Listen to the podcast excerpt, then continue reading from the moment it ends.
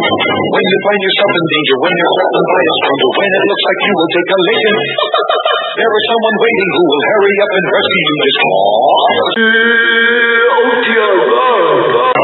Fred, if you're afraid, you'll have to overlook it. Besides the new bitch, our things the new He will drink his super sauce and throws the bad guys all aloft, and he will bring them in alive and kicking. There is one thing you should learn when there is no one else to turn to.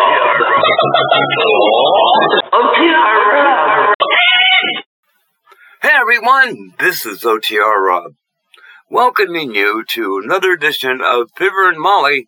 Oh, and by the way, this month in October is my birthday. I will be, wow, I can't believe this. I will be 72. Go figure. Anyway, this episode of Fibber and Molly comes from 1947, from January 28th, and Fibber and Molly are waiting for a bus. Now, for those of you that travel by bus, I know after a while you kind of get used to traveling around and you kind of know the bus routes and you kind of know what times the bus will show up. But in Fibber and Molly's day, you didn't have a clue. And whatever they gave you for information, you had to decipher pretty much on your own because it was kind of confusing. And the reason why it was confusing was it was kind of printed out in code. And you had to understand what the code meant, which is, and, and it, it was just confusing. You just, you couldn't make heads or tails of it. And the letters were all so close together, you weren't really sure what time is what. And it was just generally just confusing. All you just kind of threw the the bus thing information away. so anyway, so especially when you know you're waiting for a bus and you see 11,000 buses going in the opposite direction, but no bus is coming in the direction you want to go in. And that is what Fibber and Molly are finding out when you listen to this Fibber and Molly. And after that is Our Miss Brooks from 1953, December 27th. Miss Brooks decides to write an article about a hobo. And she's latched on to a hobo to write about. Let's see how this works out. And it's all for 50 bucks. Let's see if she, if this works out for her. And then, You Bet Your Life from 1951, April 25th. The secret word is wall. W A L L. So enjoy all of these. Oh, oh, oh, and the other thing too is that I, for my own birthday, I got myself a new set of headphones and microphone. How does it sound? I, I really can't tell. Anyway, let me know. And I'll see you all back here next week. I'm willing. The creeks don't rise.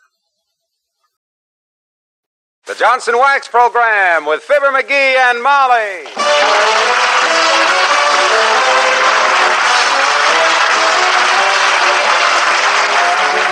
Makers of Johnson's Wax products for home and industry present Fibber McGee and Molly with Bill Thompson, Gale Gordon, Arthur Q. Bryan, and me, Harlow Wilcox. The script is by Don Quinn and Phil Leslie. Music by the Kingsmen and Billy Mills Orchestra.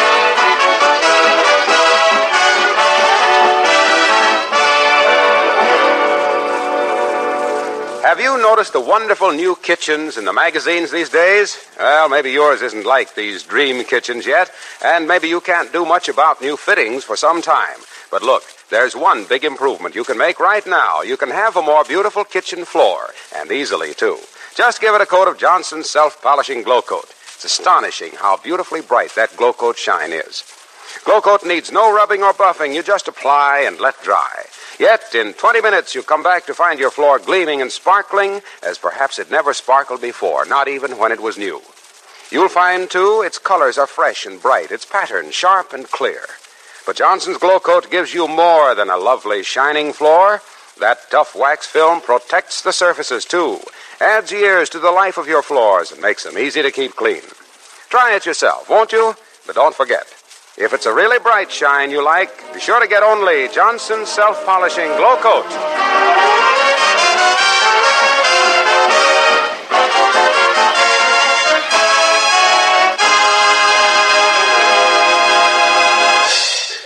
One way to grow old gracefully is to cultivate a pleasant voice, a quiet manner, and a consideration for others. Another way to grow old, but not quite so gracefully, is to wait for a bus at 14th and Oak Streets in Wistful Vista. Like Fibber McGee and Molly.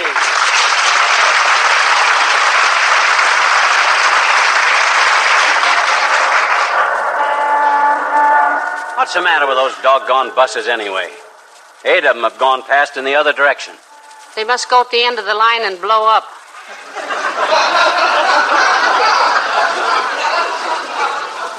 How long have we been waiting here anyway? Long enough for me to think up seven pages of dirty comments to write to that bus company.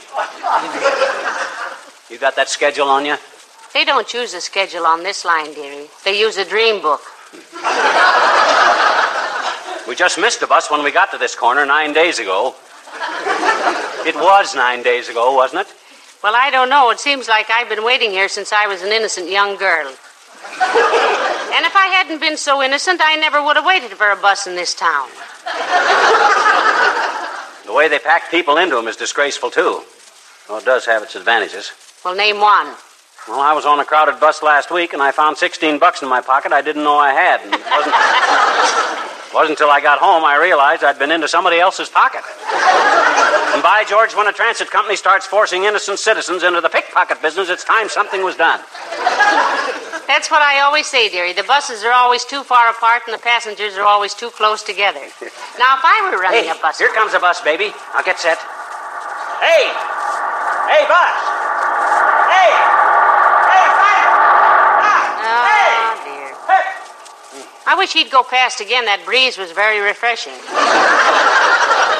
Why, that dirty. He passed us up like, I'm going to write a letter to those guys that'll blast them right off their big fat franchises. if they call that service by George Highwimp, Oh, hello, Mr. Wimple. Hello, folks. glad to see you're riding your bicycle, Wimp. The buses on this line were all taken away by the dog catcher. He thought they were greyhounds. Service is pretty bad on this line, Mr. McGee. One of them went right past Sweetie Face last week without stopping. Sweetie Face, that's my big old wife. Yeah, we know, Mr. Wimple. Uh, did it make her angry? Oh, she was just livid, Mrs. McGee. She got the number of the bus, and then she got the driver's name and started out looking for him. Hmm, that situation was really fraught, Wimp. Did she ever catch up with him? Yes, I think so. Oh, what'd she do to him, Mr. Wimple? I don't know. His body was never found.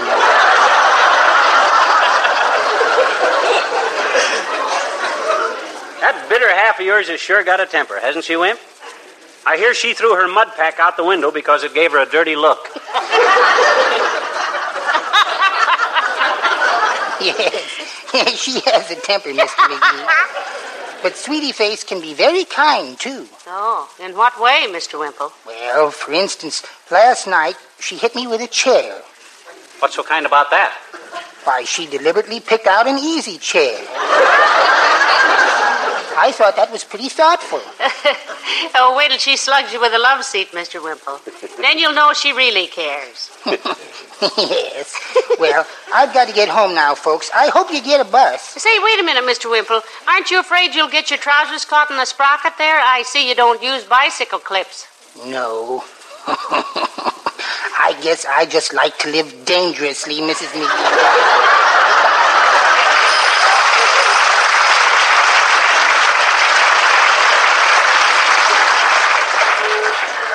Ah, well. Shall we walk home, dearie, or shall we call a cab? We'll stay right here and wait for a bus if it takes the rest of the day. I'm going to shame them guys. The idea, making a woman like you stand here with. Oh, McGee, here comes a bus. Wave it down, quick. Hey! Oh, he's pulling over. He's stopping. Fine, fine. Come on. Get over. Oh, dear. It's awfully crowded, but I'm in no mood to complain. If I'm going to be a sardine, I want to be a happy sardine. Stand right behind me, Molly. Stand back, mister. All right, let him out, please. Stand back, mister. Let him out. My, my. What does he mean, let them out? They're packed in so tight the minute he opened the door, two of them flew across the street. Well, come on, Snooky, climb on so we can get. No more room, folks. Take the next bus. What do you mean, no more room? Hey, you just let five people off. You got plenty of room. And I needed it, brother. I gotta breathe, haven't I? Not on our account, you don't, you big larrikin. Open the door, Richard.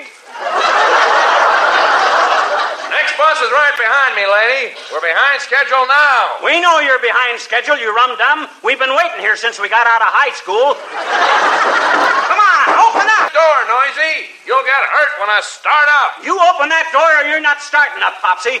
Wait, I'll show you. Oh, McGee, what are you doing? Standing right in front of the bus? You'll get run over and killed. You'll get run over and killed. Yeah, and if I am, I'll sue them for every cent they ever stole from the public.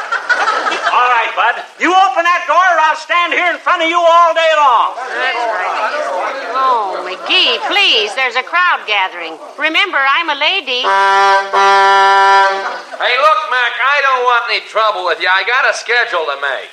Get out of the way, will you? Pipe down, you big hooligan. Dearie, please, we're being conspicuous. I don't care how conspicuous we are. The more conspicuous, the better. I know my rights. This is a public transportation, and I'm the public. And we're tired of being pushed around. That's right. That's right. Good. Good. Come on. Open up. No room. Open up. No room. Open up. No room. Open up. No room. Open up. No room.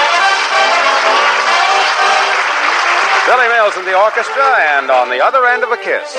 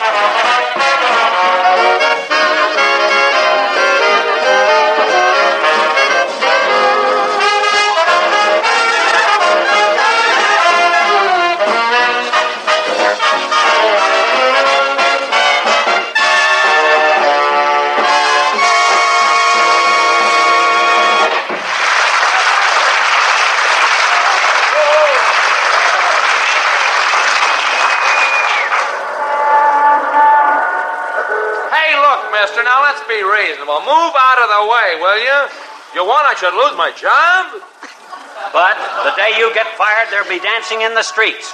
And I'll donate another 20 bucks to the March of Dimes. He won't move till you open that door, driver. No, sir. If there's anything he hates, it's stubbornness. That won't get you any place, lunkhead. I know your type. And there ought to be a law against letting guys like you wear caps with visors on them. You get too important.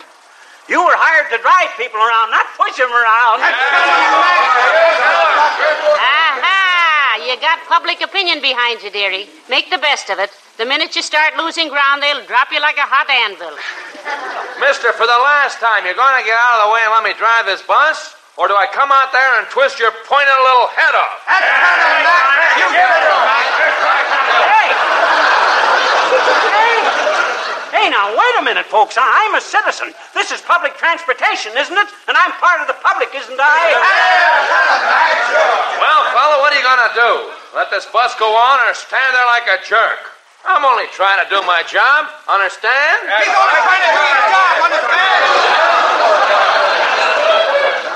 You just ignore the mob, Derry. They're out for blood and they don't care whose it is. They don't understand. Now, look, folks, I've been a taxpayer in this town for 20 years. I've rode these buses every time I had to. I've stuck enough dimes into that register to choke a rhinoceros, and what do I get? A door slammed in my face. If this is a sample of the service us citizens are getting, by George, I. Oh, it's the police, McGee. Grow a beard quick. All right, all right, break it up there. Get out your draft cards and give your right name. Mm, hey, Mahoney, it's me, Fibber McGee. Remember us, Officer Mahoney? Faith, and I do now, Macushla.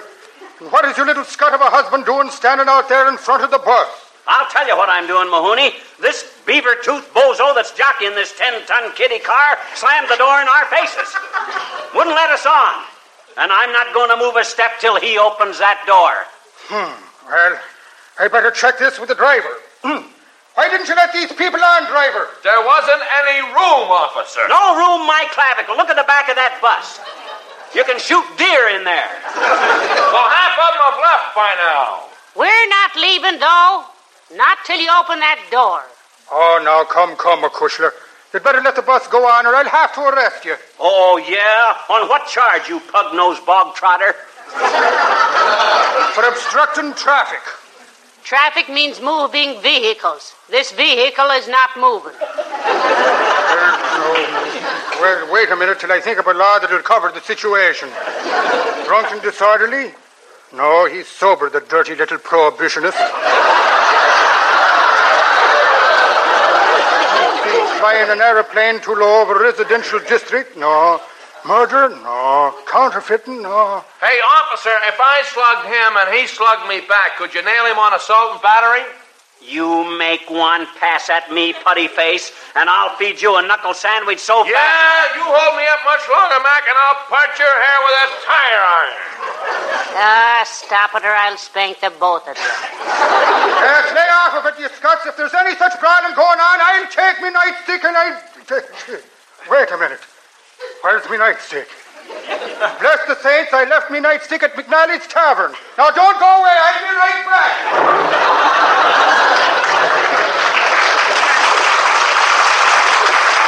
Ah, maybe we better call it off, McGee. He'll be back here with enough charges to throw us in the pokey for 90 years. He won't dare, and besides... Hello, why- pal. Hello, Molly. Oh, hello, Mr. Wilcox. Hi, Junior. What you carrying the chair around for? Demonstrating that stuff to somebody? No, I was in Kramer's drugstore when I heard about you and this bus driver. So Kramer sent Molly this chair to sit on, and I brought you some sandwiches and a couple of malted milks. Oh. Here, sit down, Molly. Well, now, wasn't that thoughtful of you and Mr. Kramer? Thank you so much, Mr. Wilcox. Is there an egg in my malted, Junior? Why, no, I don't think so. Doggone it, Kramer knows I always have an egg in my malt. What kind of service is this anyway? My gosh, here I am fighting the vested interest, the Transit Corporation that has the city in its greedy clutches single handed. And what do I get?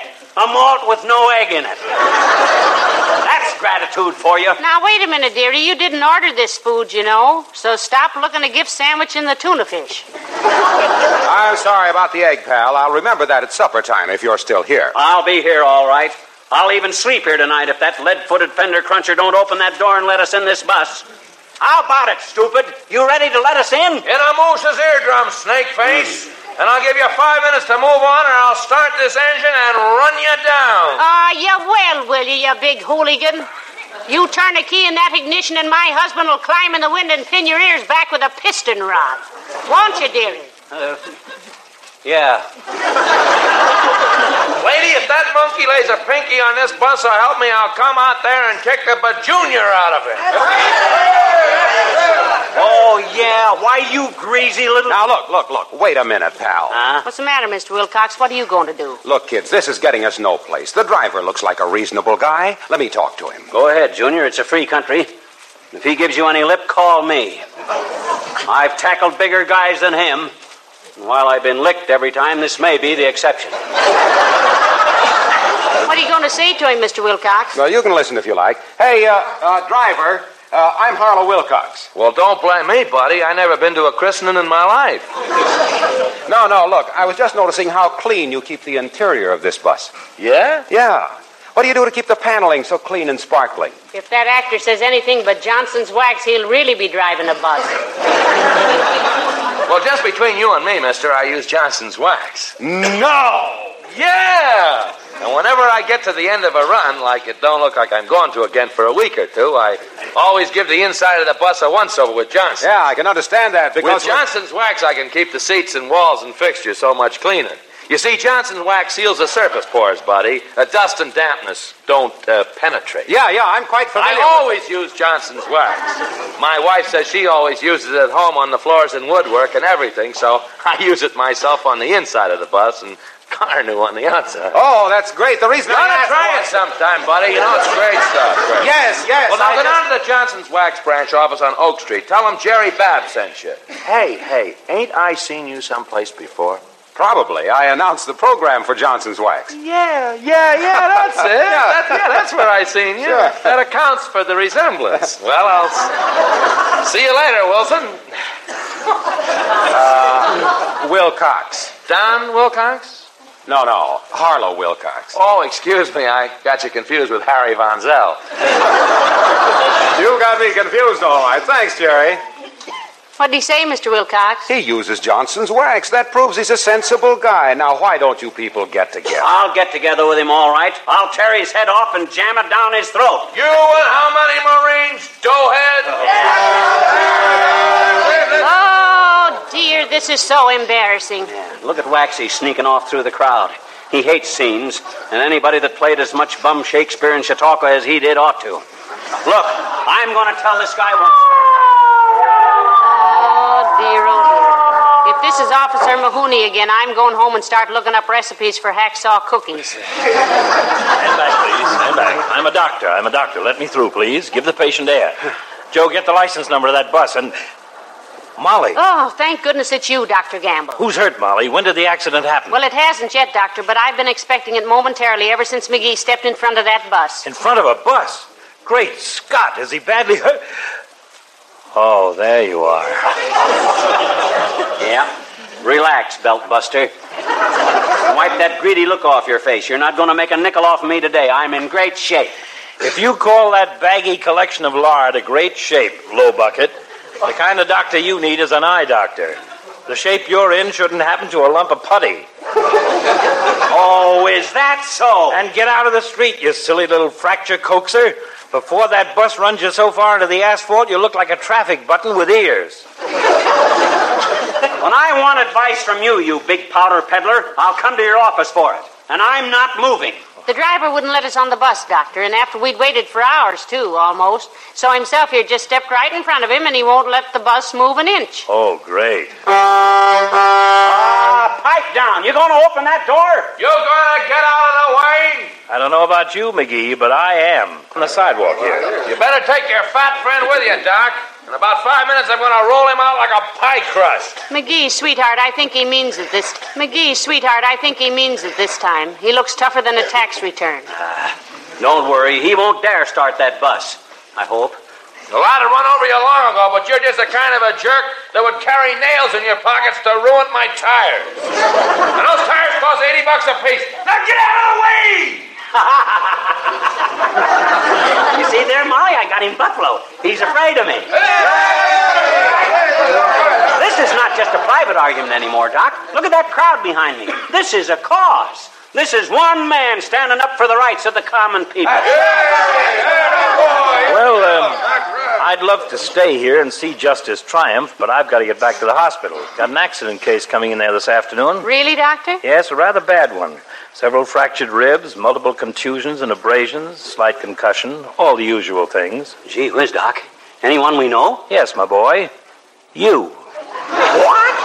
I'll have everything ready. Don't hurry. I'll be waiting. Oh, yeah, well, for your... Come on, now get out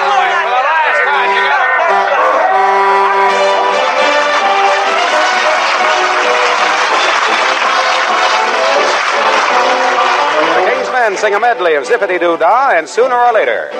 Zippity Doo Dah, Zippity Yay. My, oh my, what a wonderful day. Plenty of sunshine head my way. Zippity Doo Dah, Zip, Zip, Zippity Yay. Sooner or later you're gonna be coming around.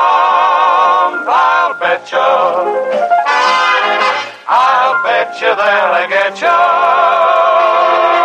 You wait and see. Sooner or later you'll want to be hanging around. I'll let you. I bet you if I let. You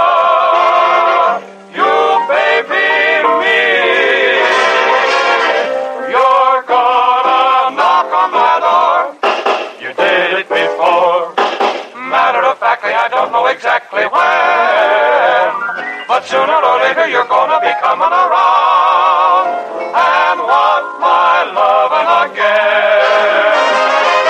This is one of them zippity doo dah days. Now that's the kind of day when you can't open your mouth without a song jump right out of it. Zippity doo dah, zippity yay. My oh my, what a wonderful day. Plenty of sunshine head my way. Zippity doo dah, zippity yay. Mr. Bluebird's on my shoulder. It is the truth. It's actual. Everything is satisfaction. Everything is Johnson's Waxual. Zippity doo dah, zippity. What a wonderful feeling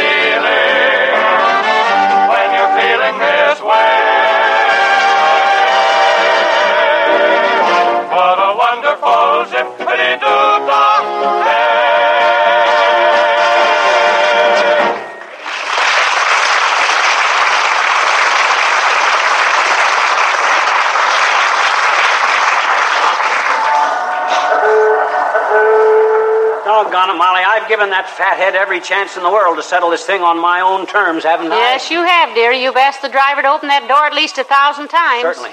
But I'll sweat him out. As long as I got this crowd behind me, I'll. But, hey, where's the crowd? Where'd everybody go, Molly? I don't know, dearie. They just sort of lost interest and trickled away. Takes at least a few broken noses to hold a crowd like that, you know. Hmm. The traitors. You heard what I told those newspaper reporters, though. This is a fight to the finish. I'm going to bust this transit company open like a ripe watermelon. I'm going to At fix the next time signal, the time will be exactly half past. This is WVRTC, the Wistful Vista Rapid until now Transit Company. Don't pay any attention to him, Molly. He thinks that's funny. I sort of thought so myself, dear. to tell the truth. Yeah, well, just ignore him like I do. When I get through with you, busboy, you won't be able to drive a bargain in the Bonton basement. I got influence in this town. I know the mayor. And I know that attitude. It's McGee. Oh, McGee, it's the mayor. Hello, Your Honor. I'm so glad to see you. Hello, Molly. Oh, hi, Latriv. Pull up a front bumper and sit down. Just happened to be passing, did you? Uh, yes, yes. Police headquarters is in an uproar because they don't have an ordinance handy to arrest you on, and the bus company is threatening to sue the police force for not arresting you. Yes, I just happened to be passing, my boy. You hear that, Molly? I got this whole town over a barrel. I'm beginning to feel a little like I've been in a barrel myself, going over Niagara Falls. This thing is really Boy, gone. oh boy, oh boy. Wait till you see the papers tonight, Molly. I'll be all over the front pages. If that driver starts that bus, you'll be all over 14th and Oak at least. Don't worry, don't worry about that guy. I got him stopped like a busted clock. So I see. Yes, sir, and I'm not budging an inch. Look, McGee, as mayor of this city, I'd like to see this controversy settled as soon as possible. Uh, state your case, please. Well, uh, we waited a long time to get on this bus, Your Honor. And this bozo slammed the door in our faces and wouldn't let us in. So himself here stood in front of the bus, and I'm proud of him. I keep telling myself. Uh-huh, I see. Driver, will you state your case, please? Ah, sure, Your Honor. You see, the bus was full. Thank this you. fella- Thank you. Thank you. It seems to me that both parties in this case have suffered sufficient discomfort and annoyance. So why don't you open the door, driver? And why don't you get in the bus, McGee? And why don't you see that he gets safely home, Molly? Please? Yeah, but Oh, well, okay. You win, mister. but only because the mayor asked me to, only. And anyhow, I'm an hour overtime now. oh, thank goodness. Yeah, it's about time. If you'd opened that door a long time ago, we'd. No. No, sir. I won't even ride with that guy now. Let him go, Molly. We'll wait for the next bus. What? Oh, no, McGee. I was standing too close to the front end, I guess. Too close for what? To read the sign, this is the 14th Street bus. We want the Oak Street bus. All right, fathead, go on. Get that battleship out of the way. Here comes our bus. Oh, this is ridiculous.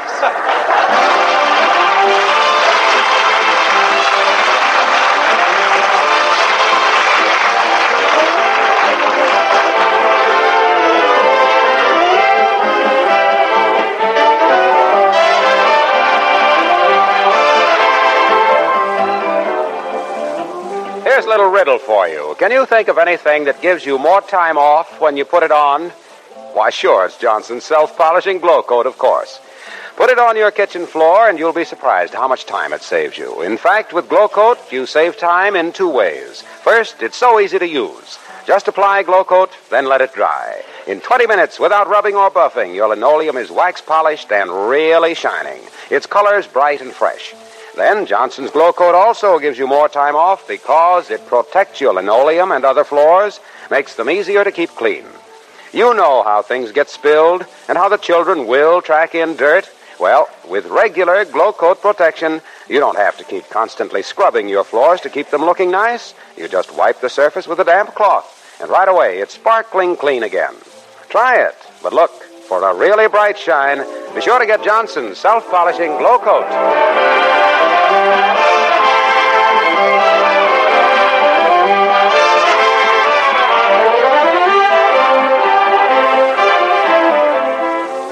Ladies and gentlemen, this is the closing week of the annual March of Dimes, the drive for funds to fight the most vicious crippler of our children, infantile paralysis. A dime these days will buy very little of most things, but enough dimes will buy a lot of health and a lot of happiness for a lot of children. A smile on the face of a youngster who knows he's at last going to be able to run and play again is an awfully good buy for a dime. So give generously to the March of Dimes, won't you? Good night. Good night, all.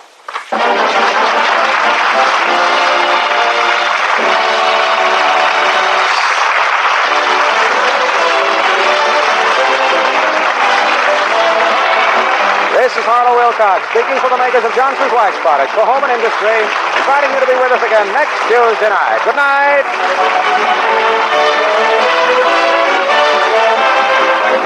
NBC, the National Broadcasting Company.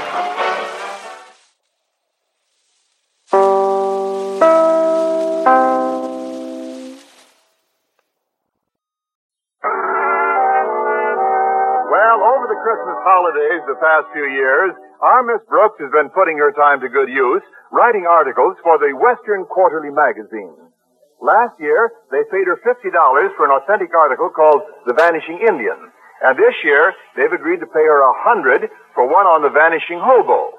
And next year, if they make it 200, I'll do one on the vanishing school teacher. to make this year's article as authentic as possible, I decided to get my information from a genuine hobo. So my first problem was where would I be most likely to find the biggest bum in town? I decided to try the railroad yard since my principal's office was closed for the holidays. and yesterday morning my search was rewarded. I met a really loquacious tramp with whom I agreed to divide my fee for the article if he would supply the information I needed. As we walked back to my house, we made a very interesting couple. Me with my new Christmas hat and coat with patch pockets, and he with his broken down derby and suit with patch pockets wherever you look. but my hobo still couldn't seem to get over his good fortune. Then you're really shelling out half a C note just to hear me spill? Boy, lady, it sure is lucky I stumbled onto you. Particularly since I just got in by lower berth from Shy. You rode from Chicago by lower berth? Yeah, all the way. Right under a Pullman car. I ride Pullmans all the time. You gotta know how to use your lump of lead to land a spot like that. Your lump of lead? Yeah, your head. Well, knowing the students at Madison, I shouldn't have asked. Your vocabulary is a wee bit different from mine, Mr. Uh, Mr. Uh, you know, I still don't know your name. It's the Earl of Peoria. The Earl of Peoria? Well, what do you hear from the Princess Margaret Rose? I just couldn't resist that. You should have. Nearly everybody pulls the same gag. Well, here we are, Earl. This is where I live. Hey. Hey, this is quite a trap you got here. Oh, I don't know. In six years, I still haven't caught Mr. Bar. Uh, just a moment while I get.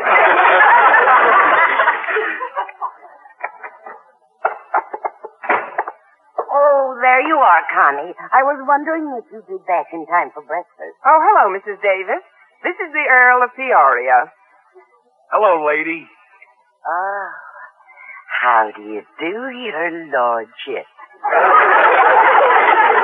Mrs. Davis, you needn't bother to curtsy. All right, dear. But would it be all right if I asked the Earl a question? It's- It's a little personal. That's okay, lady. Go right ahead. How's the Princess Margaret Rose? The last time the Earl was in Buckingham Palace, he forgot to inquire. Mrs. Davis, you can see by the way the Earl is dressed that he's a, a, a gentleman of the road. Yeah, a hobo. My, what a perfect disguise. Well, don't worry. Your secret is safe with me, Your Majesty. Your Majesty. I tell her he's a hobo, and immediately she ups the ante. Mrs. Davis, he, he Maybe is... the Earl is hungry, Connie. Breakfast is on the table, and I know there's plenty for all three of us. Why not go ahead in, Your Worship? Well, thanks. I won't mind a bite at that. You can cut the wood later. Uh, go right in, Mr. Dinette. We'll be with you in a minute. Thanks. Mrs. Davis, the Earl is actually a genuine hobo. Really? Well, dear, no matter what his profession is, it's nice that you're getting away from biologists for a change. And I'm not seeing him to get away from Mr. Boynton. The Western Quarterly Magazine is paying me a $100 for an article called The Vanishing Hobo. And I'm simply seeing the Earl to get authentic information. Now, do you understand? Of course, dear. Good. Where is he taking you on New Year's Eve? He's not taking me anywhere. As of now, Mr. Boynton is still my New Year's Eve date. Well, I thought you said he hasn't invited you yet. What if he doesn't ask you? Well, then I'll have to resort to a clever little subterfuge which we women use only in extreme emergency. What's that, dear? I'll ask him. anyway, I expect to see him in a little while. Walter's driving me over there to pick up his typewriter and borrow a clean shirt and tie for the Earl. Oh, that reminds me, Connie. While you were out, Mr. Conklin called. He said to tell you to come over to his house as soon as Walter picks you up. He sounded as if it were a matter of life and death if you weren't there in half an hour. I think I'll wait an hour and be sure. Everything's a matter of life and death with our principal when he wants me to do something for him. Doesn't he realize that these are the holidays and that we teachers have a right to some time off just as much as. Oh, there's the back doorbell. That's probably Walter now. Come in, dear. The door's open. Why is he coming in by the back door? He probably wants to stop in the kitchen and drop off the bag of food I asked him to buy. Uh, good morning, ladies. Say, I just came through your dinette. You know, there's a man eating like crazy in there with both hands. Well, go in and show him how you eat with both mouths. Uh, go in and join him, Walter. But say, who is he? He's the Earl of Peoria, Walter. The Earl of Peoria? Well, what does he hear from the Princess Margaret Rose? That joke might easily become as popular as the bubonic plague. But to forestall any further speculation as to who he is, the Earl's a tramp who's helping me with an article I've been writing called The Vanishing Hobo. Now, is everything clear? Oh, yes, ma'am. I'm glad. Where's he taking you on New Year's Eve? I wonder if this place is wired for sound. now, Walter, if you're ready, let's get going. I have to stop off at our principal's house before we visit Mr. Boynton. Oh, I'm not going with you, Miss Brooks. Yeah, I have some errands to do for my mother, so I thought I'd let you borrow my car. Yeah, I have every confidence you are my equal as a driver. Give a pedestrian, take a pedestrian. well, in that case, I might as well take the Earl along. That is, if your car is suitable for him. How high is the body from the ground, Walter? But, Connie, what difference does it make how high the car's body is? Plenty. I want the Earl to be perfectly comfortable while he rides under it.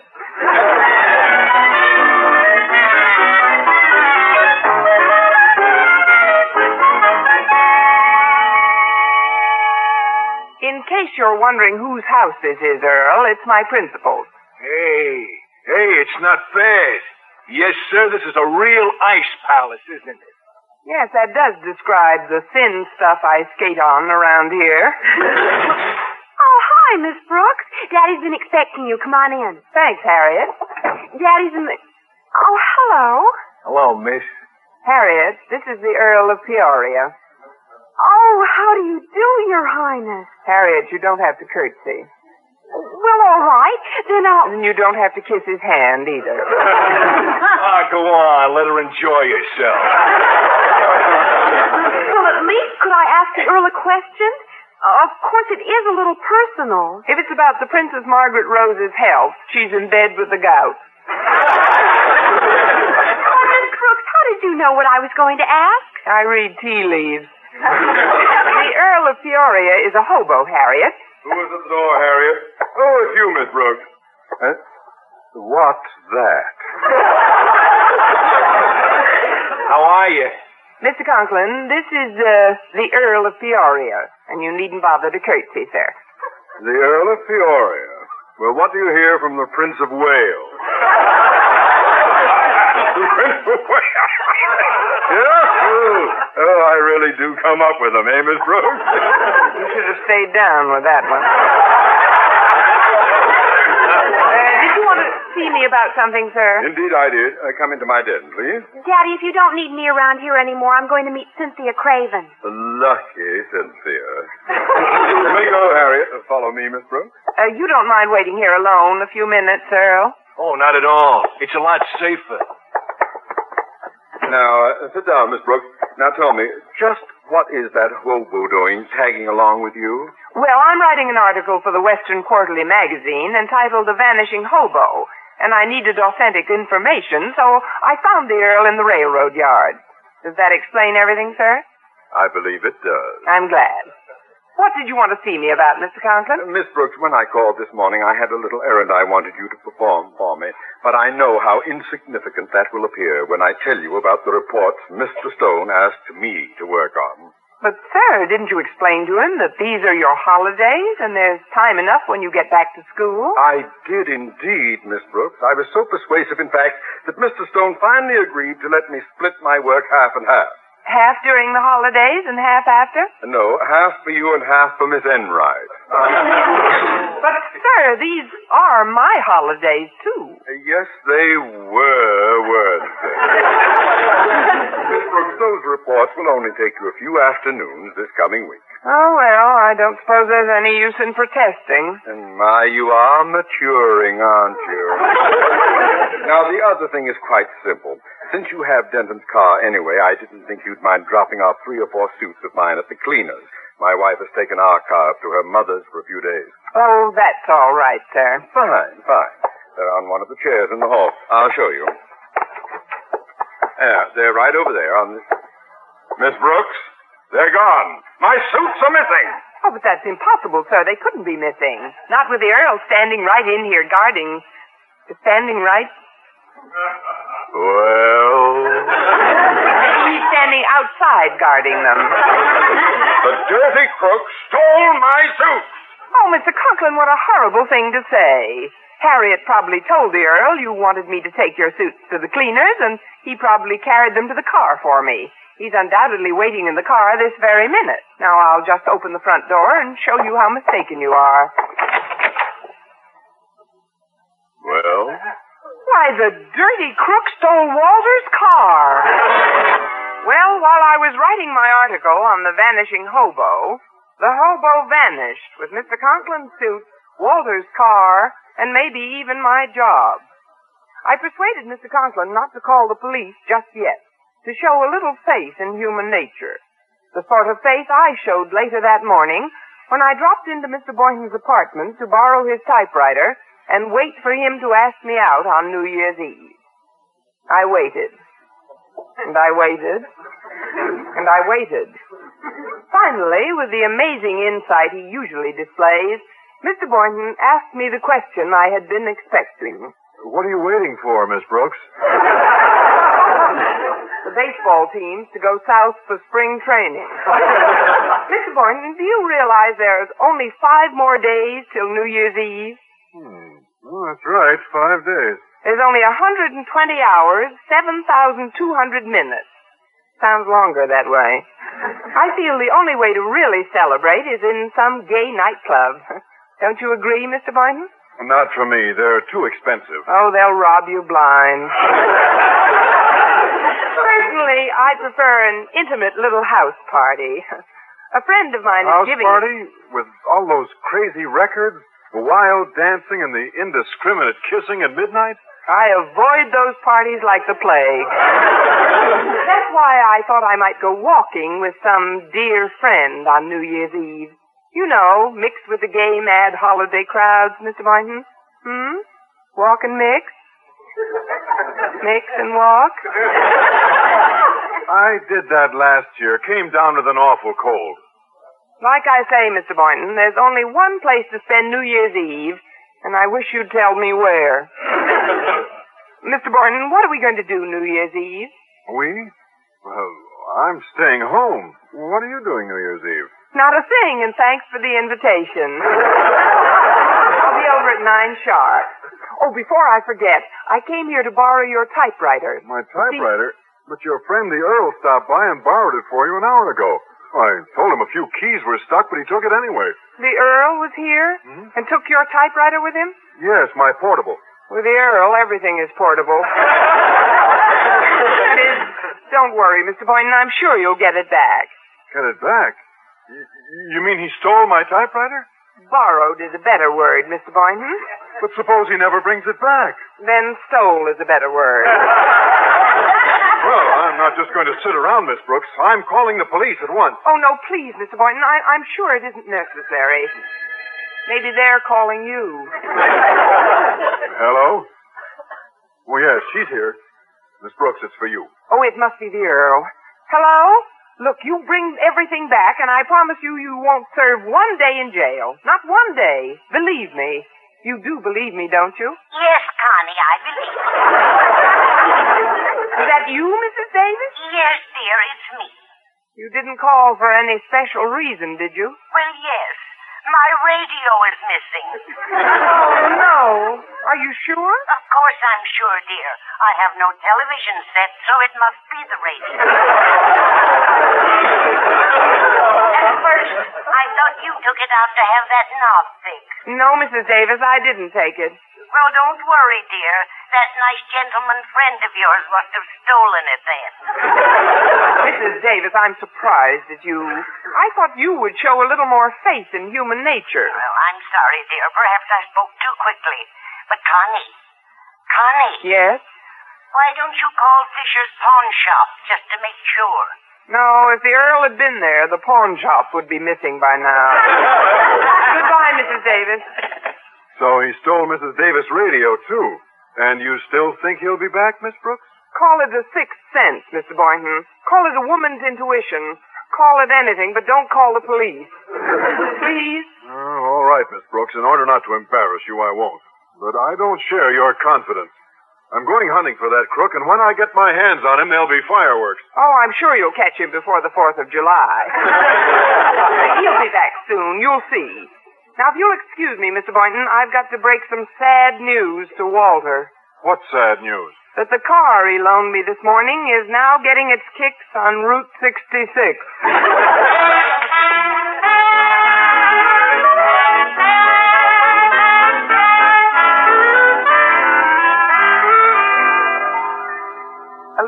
ice cream, Walter? It's no trouble to go out to the kitchen and bring you another plate. No, no, thanks. These three quarts were plenty. I've already been here an hour more than I expected. I might as well tell you the truth. Your car is gone. Gone? Yes, the Earl disappeared today with your car, Mr. Boynton's typewriter, Mr. Conklin's clothes, and Mrs. Davis's radio. Wow! That guy collects more stuff in a day than the Salvation Army does in a year. Why would a friend of yours do a thing like that, Miss Brooks? A good question, Walter, and I'm sorry you asked it. But let's not lose our heads. I have an idea how and where we might find our vagabond friends. How, Miss Brooks? Oh, I'm just itching to get my hands on that jalopy jipper. Well, operating on the theory that it takes a crook to catch a crook, or in this case, a hobo to catch a hobo, here's how I think we can find the Earl.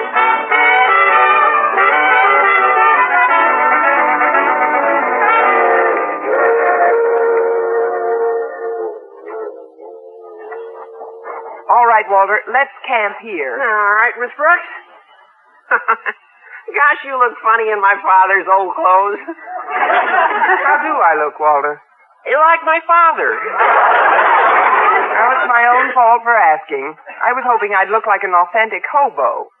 Not you, Miss Brooks. But with that broken down derby, you look a lot like the Earl. Excepting, of course, you haven't a three days growth of beard. I just couldn't wait for three days. Well, let's hope my idea works. Wait a minute. I I think it's working already. Look over there. Where? Uh, That man huddled over a fire. It's him, Miss Brooks. He's wearing the same broken down derby, torn coat, handkerchief round his neck. Yes, yes, I think you're right, Walter. Now we'll sneak up behind him and take him by surprise. Ready? Am I?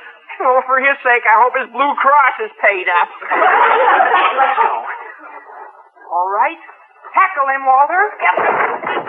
We got him, Miss Brooks. All right, Earl, do you give up? Miss Brooks, why are you sitting on my chest?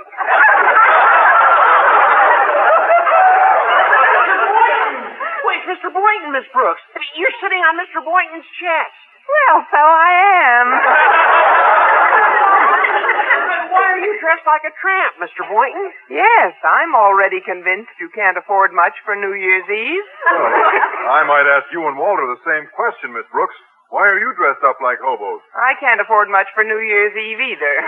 that is, we figured it takes a hobo to catch a hobo. Well, that's exactly the way I had it figured out. Miss Brooks, would you do me a big favor? Certainly, Mr. Boynton. What is it? Will you please get off my chest? Oh, I am still there, aren't I? well, it seems we were both operating on the same theory to catch the Earl, so... Hey, Miss Brooks, look. Over there, it's him. It's just who we're looking for. Where's him? I mean, who's who? Where? Just behind that tree by the open fire. Yeah, it's him. Yes, it does look like him. The broken derby, the torn coat, the handkerchief. All right, the three of us will sneak up and grab him. Ready, Mr. Boynton? Uh, not quite. Oh, that's right. I'm still on your chest. there. How's that? Uh, all right now. We'll sneak up behind him. And when I give the signal, we grab him. Oui, mon capitaine. Okay? Grab him! All right, Earl, we got you.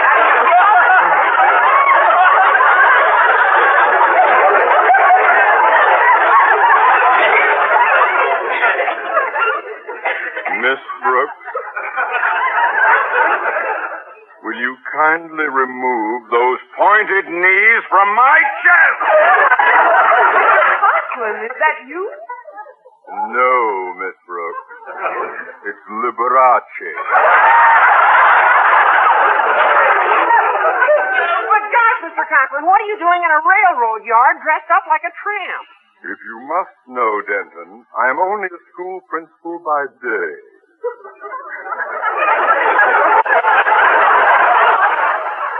night, I have a full-time job with the railroad, toasting weenies over open fire. Now, what is the meaning of this dastardly attack by the three of you on my person? Mr. Conklin, we had no idea it was you. The way you were dressed, we thought you were the Earl. Just why did you come here, sir? Because I dearly loved those clothes Miss Brooks' decrepit raffles so callously took from me. And acting on the theory it takes a crook to catch a crook? Hey, we all had the same idea, Mr. Conklin. Well, goody gumdrop. now, see here, Miss Brooks. Wait a minute, sir. Now, I, I think I really see him. The Earl? Where, Mr. Boynton? Over there, by the tracks, bent over that little fire. Oh, this time it must be the Earl. And why must it be the Earl this time, Boynton? Because we've already run out of bums. Certainly looks like him, sir. Well, yes, yes, it does. Same broken derby, torn coat. All right, men, follow me. When I give the signal, attack. Oui, mon général. Over the top, men! Go for broke! All right.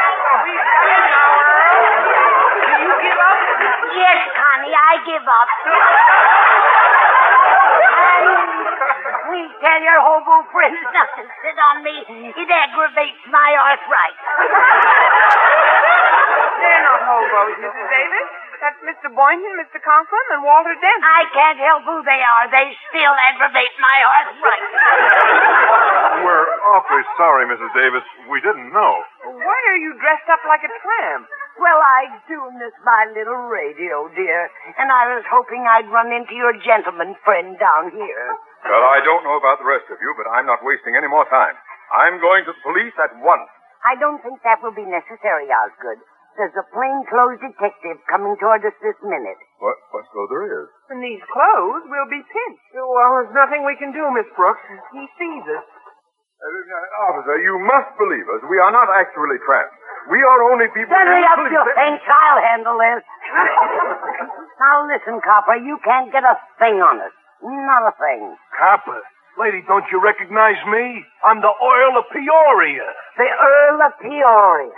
Soon to be known as the Duke of Alcatraz. Young man, if that's my suit you're wearing, you may consider it the suit you are about to be laid out in. Hey, let go of me, Mac. I paid for this suit with my own money.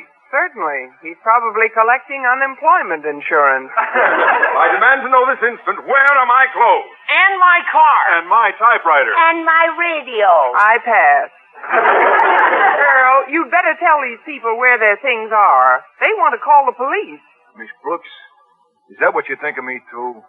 That I stole these things? No, no, I don't, Earl. I had a hunch you'd be back. Well, I'll tell you what happened. You treated me so nice today, I, I figured I'd do something for your pals. So I took your principal's clothes to a real good tailor. And I fixed up the typewriter, radio, and car. I paid for everything myself and brought them all back before I came down here. A very interesting explanation. And exactly where did you get the money for all those repairs? Plus the new suit you're wearing. The money I got was some advance dough and some work I'm doing. Advance money? For what?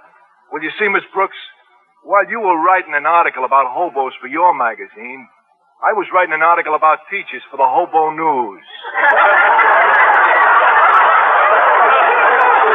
An article about teachers for the Hobo News. And if he can get a photographer down here in a hurry, they'll believe every word of it.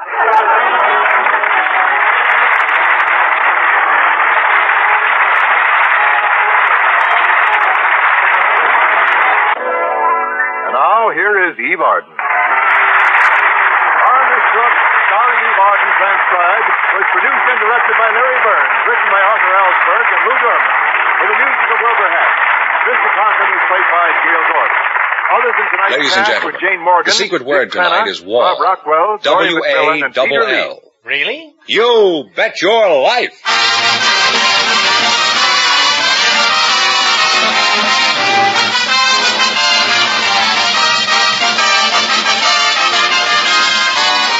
The more than 3,000 DeSoto Plymouth dealers of America present Groucho Marx in You Bet Your Life, the comedy quiz series produced and transcribed from Hollywood.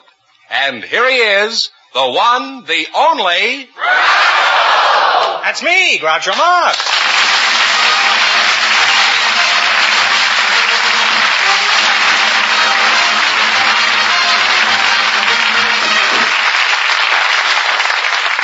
Well, here I am again with $1,500 for one of our couples tonight. Uh, Deacon Fenneman, who's first to try for the $1,500? Well, just before we went on the air, we asked if there were any young single people present tonight who'd like to get married someday if they found the right person. And here are the two selected from our studio audience, Miss Ruth Meston and Mr. Joe Anderson. Come in here and meet Groucho Marx. Well, welcome, welcome, kids, for the DeSoto Plymouth dealers. Say the secret word and divide a hundred dollars. It's a common word, something you'll find around the house. Ruth uh, Meston, huh? That's right. Mm-hmm. Uh, how old are you, Ruth? I'm 21. 21, huh? Mm-hmm. You don't look it. You look like about 20 and a half, huh? and, uh, uh, Joe Anderson, is that right? That's right. How, how old are you, Joe? 29. 29, my decrepit age. Where are you from, Joe? I'm from Panther Creek, Idaho, just north of Sun Valley. You're not married, Joe? No. Oh, well, certainly I can't ask you how you met your wife, can I? how did you meet your wife, Joe? I haven't. What kind of work do you do, Joe? Well, I'm a guide, fishing and hunting guide. Oh, what kind of work do you do, uh, Ruth? Oh, I work in Woolworth's five and ten cent store. You're not married either, uh, No, I'm Ruth? not. No, Suppose if you found a nice, attractive fellow, you'd be interested in him? I surely would. Well, look no further. Get a load of this profile. Well, maybe I can wait a little while longer.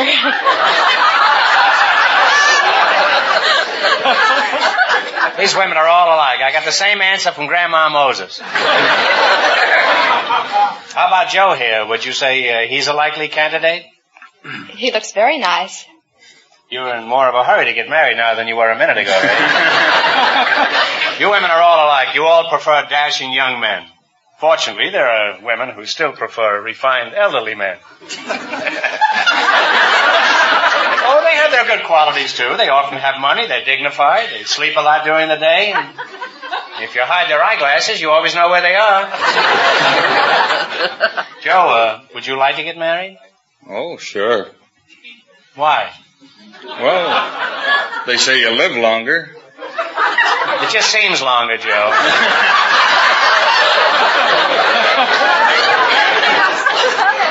and you say you're a, a, a guide?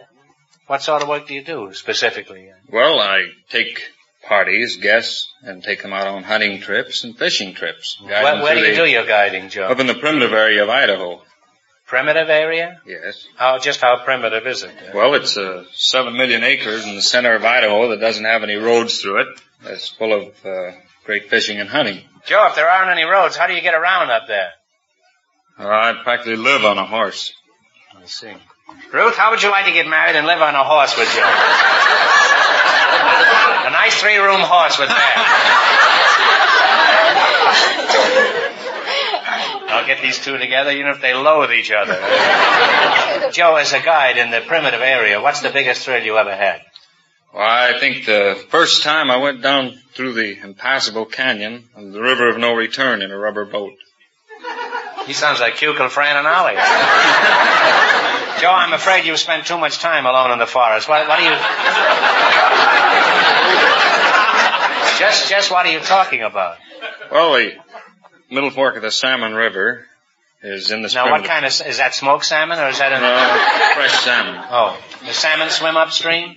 That's right. Well, how do they swim upstream in those little cans? I never did. well, tell me about this river of no return.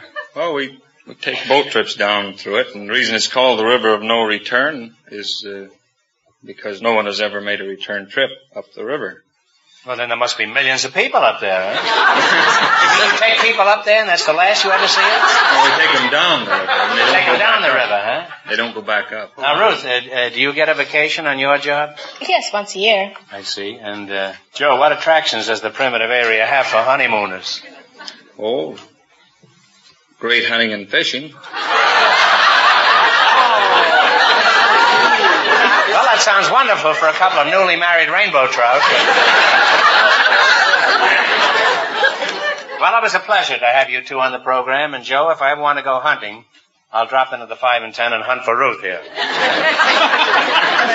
now, in just one minute, you're going to play You Bet Your Life for a chance at the $1,500 question. But right now, I want you to pay attention to a matter of great importance.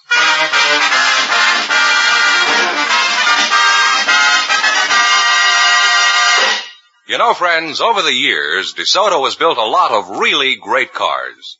And this year's DeSoto is the greatest car DeSoto ever built. If you've had a ride in it, you know why. No other car. That's right, I said no other car rides like a DeSoto.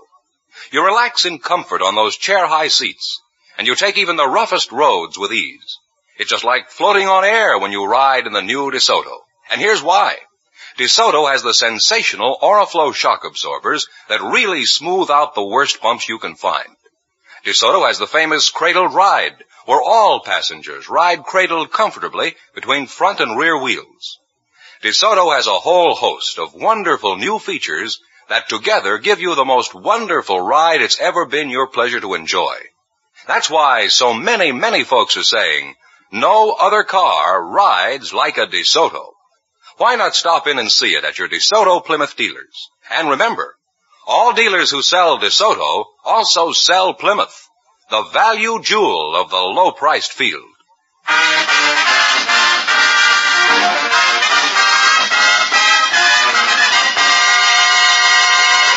All right, now let's see how you make out in the quiz. George? Uh, Mr. Fenneman, would you mind explaining the rules?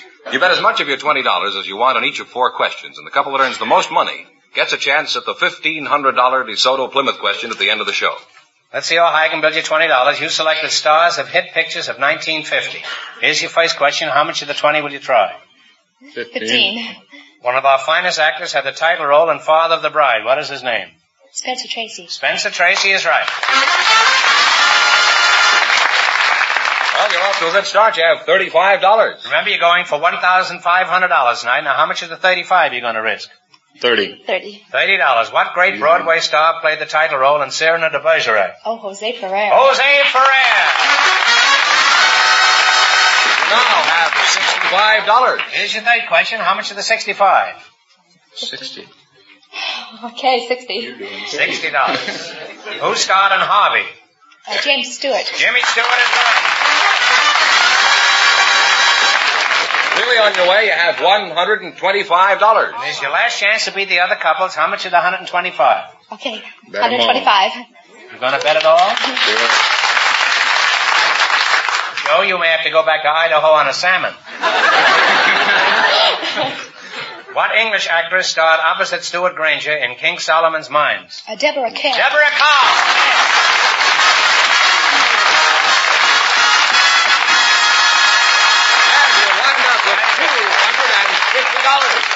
Thanks and good luck from the DeSoto Plymouth dealers. Groucho, because this is uh, public school week, we invited some principals to the program tonight. And just before we went on the air, our studio audience selected Mr. Robert Purdy. His partner is a housewife from the studio audience, Mrs. Elizabeth Ramish. And here they are. Folks, come in here and meet Groucho Marx.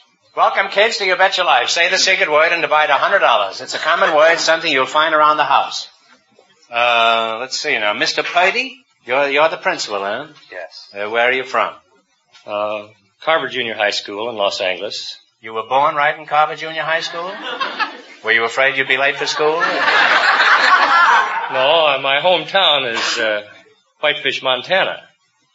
Whitefish, Montana? this show sounds like an aquarium tonight. Well, where are you from, Mrs. Ramish? Oh, I come from Dresden, Germany. From Dresden, Germany? That's right. Oh, I used to live on the outskirts of Dresden, Germany. I was half Dresden, Germany. uh, how long have you been away from Dresden? Oh, since 1923. And what sort of work does your husband do? He's a hairdresser. A hairdresser? Mm-hmm. That sounds like a German name, hairdresser. Huh? That's possible. Well, how did you meet him? Did you pull the wool over his eyes? No, I didn't pull the wool over his eyes. I tell you, I was a, uh, I was in this country five days and took a job as a position as a nurse to two children. We spent our vacation in Lackawaxen, Delaware River. Where? In Lackawaxen, on the Delaware River. Oh. Well, we're back with the fish again. And uh, I, of course, couldn't go out in the evening. I had to watch the children, so I used to sit on a fire escape. One evening, all of a sudden, something scared me to death. Um, Well, were you waiting for this? or- no, I wasn't waiting for this. I was just sitting there minding my own business, watching the stars and the moon. Something flew over the fence, and it looked very much like a rag. A rag flew over the fence? Yeah. And um, Was it the rag of the Hesperus or just a, plain rag. a plain rag? Yeah. That's right. Well, what happened? Well, the rag had feet, and a young man stood before me, and he said, I beg your pardon. Of course, I didn't know what he was talking about, but anyway, he stood there kind of impressed, and he was holding the uh, back of his pants. he had split by getting uh, being thrown over the fence. Oh, I see. You see, a, a He was playing donkey. split weeks, huh? Ah, no, a donkey kicked him over the fence. So, you and the donkey got married? Is that? well, let's talk about your school, Prince. Let's see. What was the name of the school you're principal of? Well, I'd better be careful with my grammar. I did, did I spread my subjunctive? Uh, I, I do think you ended your sentence with a preposition, though. I did. How did that preposition ever sneak in? How would you do it, principal? Well, uh, of, of which school are you principal? You're confused. I'm not principal of any school. You are. At least that's the story you're spreading around. And Prince, I think you are spreading around too. Now let's get back to my question. Of which school are you the principal of? Don't they nullify each other? Harvard Junior High School. Now tell me, Mr. Purdy, by the way, Mr. sounds so formal. Would you mind being called Bob? No, that's all right. Are you sure you don't mind being called Bob? Oh, no, I, I kind of like it. Attention, all pupils of Carver High. Next time you get sent down to see the principal, remember, he wants you to call him Bob. now, Mr. Purdy, which gives you the most trouble, students, teachers, or parents? Answering that question would give me more trouble than anything I can think of.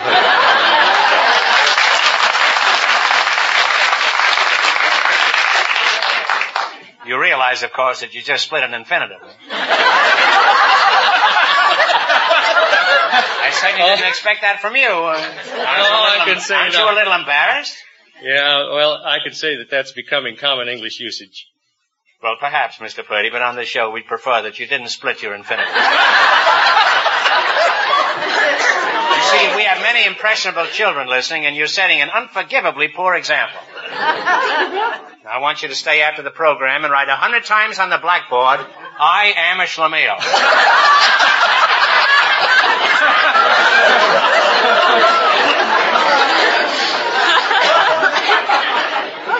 Well, it's been enlightening having a principal here. It's the first time we ever had any principals on this program. and now you're going to play You Bet Your Life. You're on your $20 and more than our other couples, and you'll get a crack at the $1,500 question. Mr. Fenneman is off stage to remind our listeners how much the first couple won. The girl from the 5 and 10 and the guide from Idaho won $250. Here we go. Let's see how high I can build you $20. You selected North American rivers. You ought to be pretty good at this, Bob. Here's your first question. How much of the 20 will you bet? Fifteen? Okay, fifteen. $15, huh? What is the name of the river that Mark Twain wrote about? Mississippi. Mississippi is right. And you're off to a good start. You have $35. Remember, you're going for $1,500 tonight. Now, how much of the 35 are you going to try? 30. He says thirty. The lady $80. What is the name of the Alaskan river that served as a highway for the gold miners? Yukon. Yukon is right. Now you climb to $65. How much will you bet? You have 60 to $65. She's a gambler. She says sixty. What is the name of the river that separates the United States from Mexico? Rio Grande. Rio Grande is correct. Now you climb to $125. Hey, they must really teach you something in that school you go to. huh? She said 120. Mrs. Ramesh, if you don't let go of him, I'm, I'm going to tell that raggedy husband on you. All right, here we go. 120? Boulder Dam forms Lake Mead, the largest man-made lake in the world. What is the name of the river that supplies the water to this lake? The Colorado River. Colorado. Colorado River. The Colorado River to the right.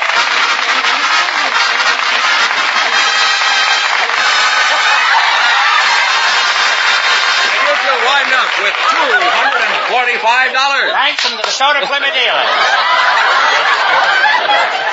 Well, Groucho, uh, we invited some uh, girls who work for the telephone company to our program tonight. And just before we went on the air, our studio audience selected Miss Gretchen Adams. Her uh, partner is a man who answered our newspaper advertisement for people with unusual stories to tell. He's Mr. Al Jennings. Folks, meet Groucho Marx. Well, howdy do and welcome for the DeSoto Plymouth dealers.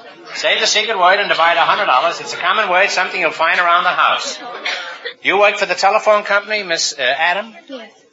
Where are you from, uh, Gretchen? Santa Monica. And how old are you? 24. 24. Well, you don't look it. You look like 23 and a half. Mr. Al Jennings, uh, uh, when were you born? I arrived in the middle of the Civil War. You mean you were shot out of a cannon? You're not, uh, you're not General Grant, are you? No, I'm Stonewall Jackson. Oh.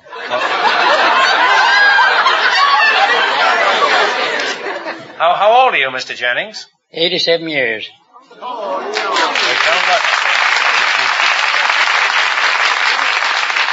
You certainly don't look it. I thought you were about 23 and a half. Apparently you've taken very good care of yourself. Yes, I've only been shot seven times. You've been shot seven times? And half shot once in a while. Well, that makes 14 times. Where are you from, Al? I was born in Virginia. Oh, you're a son of Dixie, eh? Yes, sir. Well, the next time you see Dixie, tell her one of her old beaux was asking about her.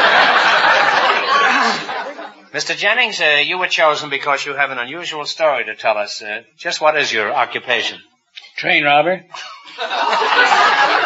Really? What's unusual about that? Some of my best friends. You're a train robber? You're not serious, are you? Really a train robber? One of the best. Al, I don't want to seem nosy, but are you still robbing trains? No, I retired. Did the trains get too fast for you? The law. By the way, that doesn't happen to be a reward out for you, does it? At one time, there was $15,000 on my head. That's certainly a curious place to keep fifteen thousand dollars. Somebody might have stolen it. There are a lot of crooks around, you know, Al. Come to think of it, Al, your face does look familiar. Haven't I seen it hanging in the post office? Not for 47 years. Well, that shows you how often I go to the post office. well, let's change the conversation to a comparatively honest subject like the phone company.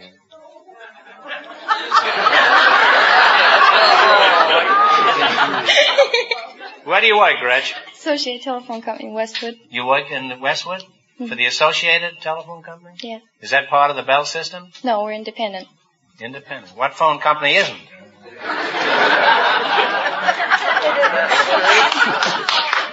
Have you tried to get your bill chopped down lately?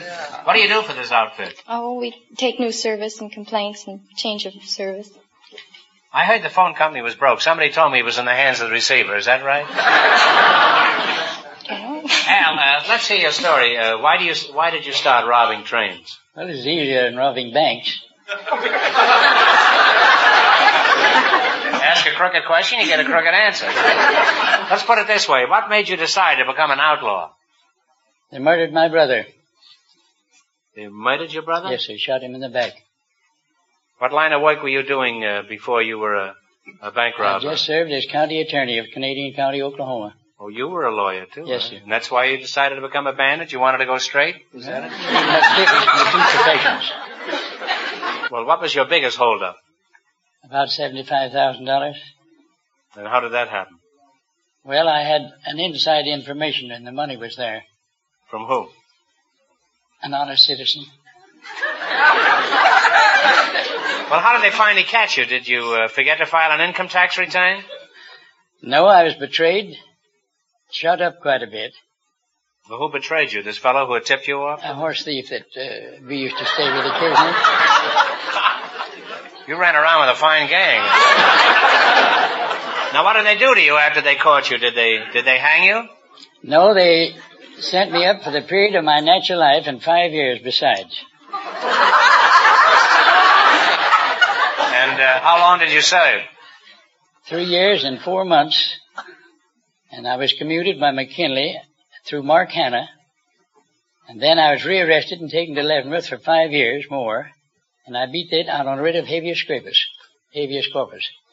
I don't mind. Habeas corpus is all right. well, you got off pretty easy, didn't you? Oh, fairly. Why was that? Why did you get off with such a light sentence? Why did Well- McKinley, uh, You see, I met a good many friends in the penitentiaries, uh, men of distinction, burglars and pickpockets, and bankers and lawyers and businessmen. They had all representatives there. didn't you hate to get out of there and leave all these fine fellows? No, I really got weary of it. It's too much the same thing. There was too much stealing on the inside. And I wasn't getting my cut. Now what happened? Then I got a pardon from Theodore Roosevelt. You went through all the presidents, didn't you? He gave me a full and free pardon. Well, Al, it's been very entertaining talking to you two, and Al, I may call on you one of these days. I can't crack open my daughter's piggy bank. So I'll give you a buzz one day on Gretchen's telephone. Now let's see how you two are going to make out the battle for the fifteen hundred dollars. You run your twenty bucks into more than our other couples. I can't tell you how much they won, but George is going to remind our listeners. The girl from the 5 and 10 and the guide from Idaho are still leading with $250. Here we go. Let's see how high I can build you twenty dollars. You selected nicknames of states. Here's your first question. How much of the twenty dollars you going to risk? Nolan? Fifteen. Fifteen dollars. What state is known as the Hawkeye State? Ohio. One answer between you now. Pennsylvania. Pennsylvania. No, I, I'm sorry. It's Iowa. And you must have robbed trains in Iowa. You should have known that. Remember, you're going for fifteen hundred dollars tonight. Now, how much of the five? They have five dollars. They have dollars. five dollars. How much of the five dollars you're going to bet on your second question? Bet, bet two and a half. Betting two and a half. Here's a man who once had fifteen thousand dollars on his head. What state is known as the Wolverine State?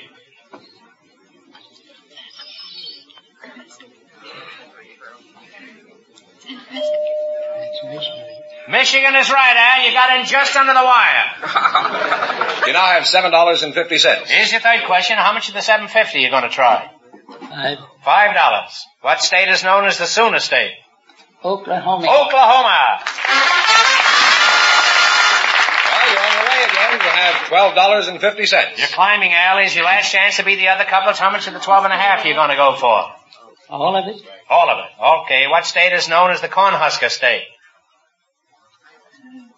Talk it over. It's over. Well, I'm sorry. It's Nebraska. But we can't let you go away from here flat broke, Al. Have you got anything on you? Place I want to frisk you. All right, we can't have anybody going away broke. I'll give you one more question, get it right, and you will win ten dollars. Now, no help from the audience now. You ready? From what state do we get Washington apples? Washington is right. Thanks and good luck from the Minnesota Plymouth dealers. And Groucho, that means that the girl from the five and ten and the hunting guide with two hundred and fifty dollars get the chance at the DeSoto Plymouth one thousand five hundred dollar question.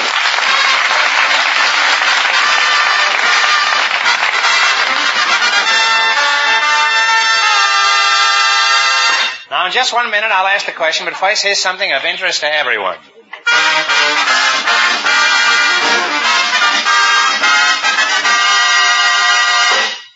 It's nice to look ahead to a summer of pleasant driving. But let's look back a moment. Back to winter and cold weather. Those wintry days of freezing cold and rough driving conditions were a lot harder on your car than you may realize. So now that warmer weather is here again, it's important that you get the expert attention your car needs to put it in shape for summer driving. The place to take it is a DeSoto Plymouth dealers. Here, factory trained mechanics will give your car a thorough inspection. They'll check the entire electrical system and the chassis, including steering and brakes, and do whatever is necessary to get your car ready for summer driving. They'll tune the engine. They'll see to it that your radiator is drained and flushed, and the right oil is put in the engine. Yes, these DeSoto Plymouth dealer mechanics will do all the things that should be done to put your car in shape for thousands of miles of trouble-free, economical operation. Well, not only that, at a DeSoto Plymouth dealers, the service is prompt, the price is fair. So take your car for a spring tune-up tomorrow. Stop in where you see the familiar sign of better service. The sign of a DeSoto Plymouth dealer.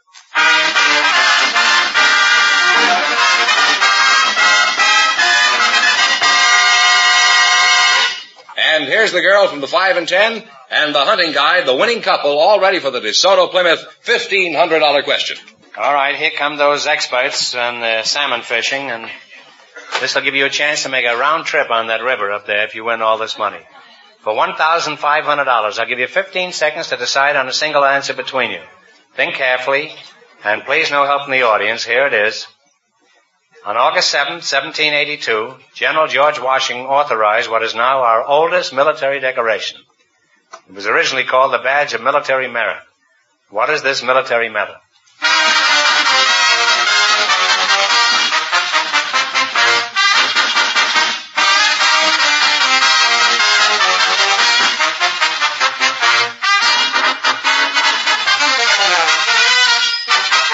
All right, what is the answer you two have decided upon? The Purple Heart is right.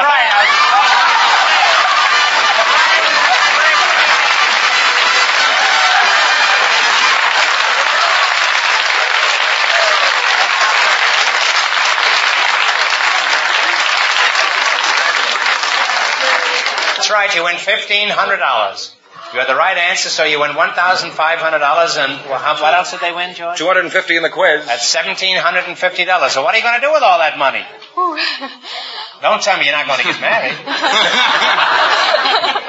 I think I'll go back to Idaho and tend to my own business, and maybe she'd like to come along. Well, you really cleaned up tonight. Congratulations from the more than 3,000 DeSoto Plymouth dealers from coast to coast. You bet your life.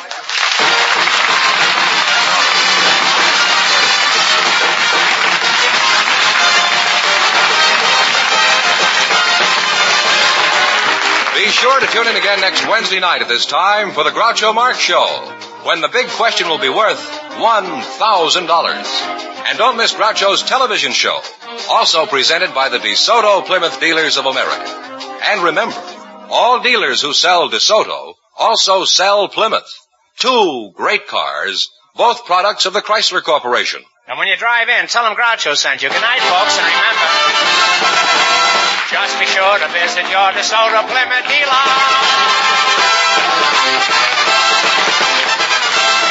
Folks, strike back at cancer. Give generously to the American Cancer Society's 1951 crusade. You Bet Your Life, transcribed from Hollywood, is produced by John Guedel. Directed by Robert Dwan and Bernie Smith. Music by Jerry Fielding. This is George Fenneman signing off for the more than 3,000 DeSoto Plymouth dealers from coast to coast.